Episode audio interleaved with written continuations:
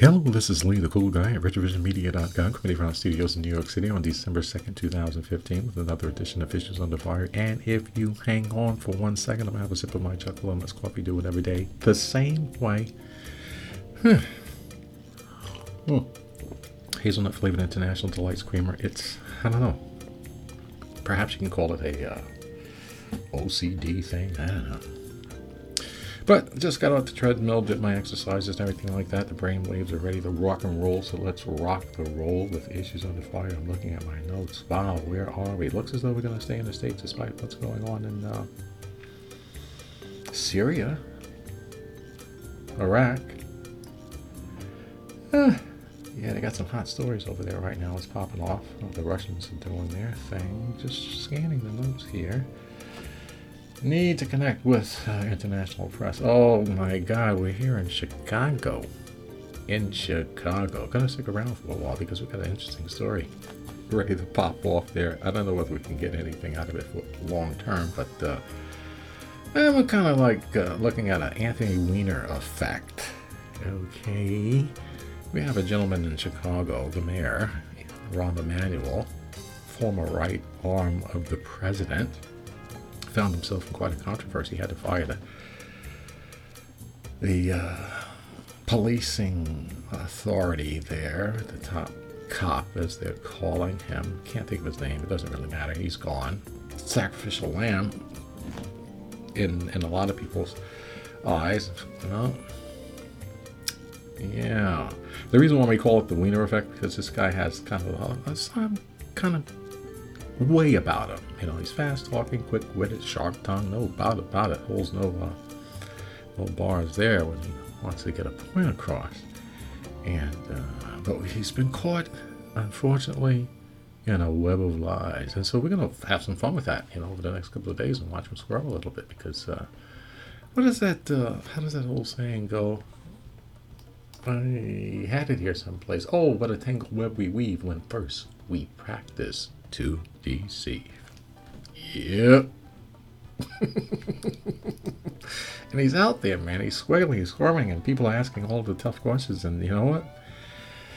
Oh, he's batting out answers that, uh, well, a little bit difficult to believe. And uh, you know what? The one thing that the uh, people really don't like is once they got you cornered, see, uh, you try and get slick, get fast, and it just seems as though that you're taking people's intelligence for granted and you think that you are smarter than they are and they're looking at you and they're watching you and they see that you're tangling yourself up the longer this thing goes on.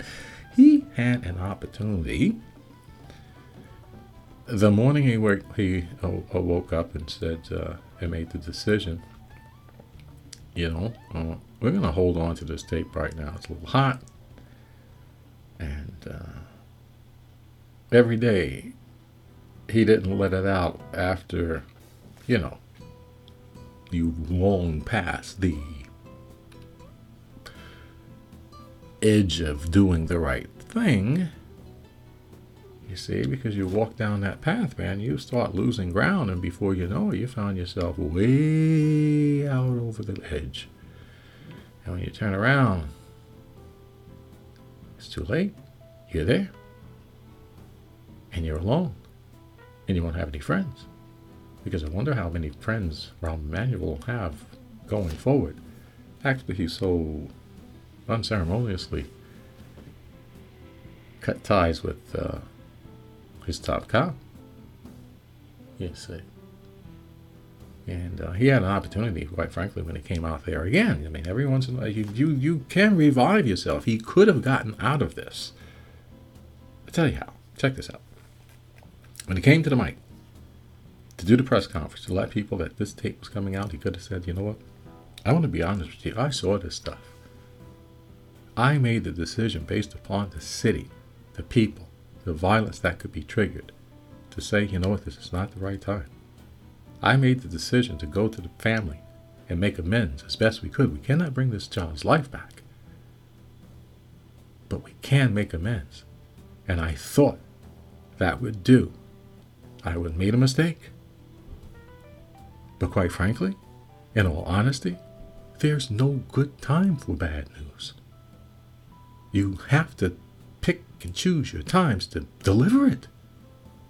In this case, I chose the wrong time. Forgive me.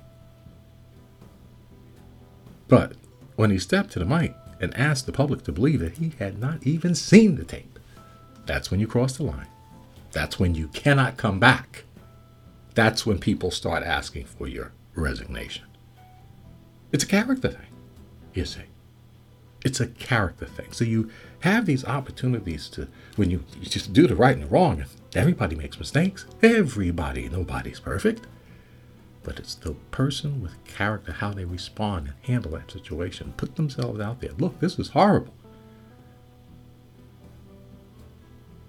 But it's better to say that you did something horrible than to say something that's unbelievable. That's even more horrible. And it's, well, quite frankly, when you think about it, it's unforgivable. There's no way to get around it. Now, since it's already too late for this man, he's in the corner. He's got to start and fight his way out. Yes, and when you got the wolves coming and chomping from every direction, if you're smart, you'll own up and say, Look, I realize this action relieves me of my duties. Yes, say because this action, when I came up to the plate to take that big swing, I muffed it. You have every reason to believe that I cannot be believable. We've lost faith in the mayor as well. There's no trust, there's no respect. You're just another fast talking politician. A great city the size of Chicago? My God, please. They could do better. They could do better. So, I don't know.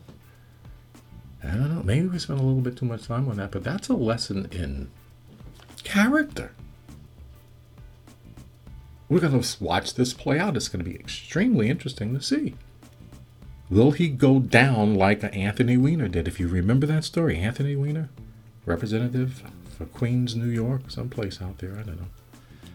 And uh, got caught, you know, showing off his wiener online to some young girl. And I realized that's pretty tough to, to own up on. And well, I don't know. But again, he only made it worse. And people picked it, and my God, what they did to this man in terms of ridicule. It was amazing.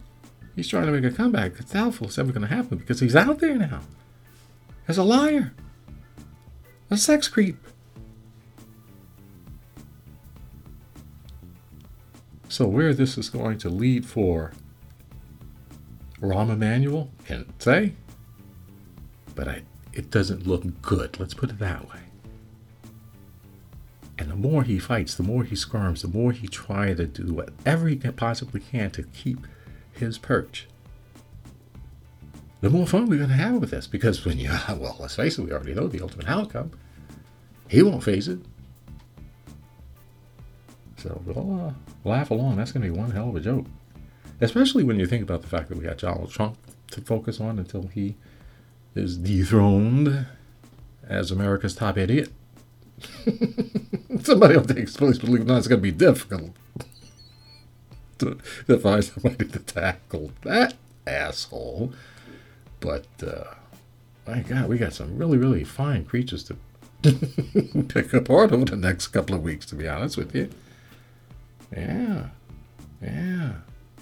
Because that's all we're gonna do. As a matter of fact, we might as well be upfront person. We're just trying to like grind this stuff out. It's December 2nd, 2015. We want to get to the end of the year as possible as we can. We know a lot of people are tired of 2015. Not a lot of good stuff happened, you know. Not a lot of good stuff happened at all. So, uh, yeah, I think we'll spend the rest of the, the rest of the year picking and pawing at the idiots. All of the idiots caught in their web of lies. Look at Donald Trump, another big liar. We'll get him too. In the meantime, though, this is Lee the Cool Guy at RichRichMedia.com, coming to our studios in New York City. On December 2nd, 2015, we will see you tomorrow. Gosh darn it.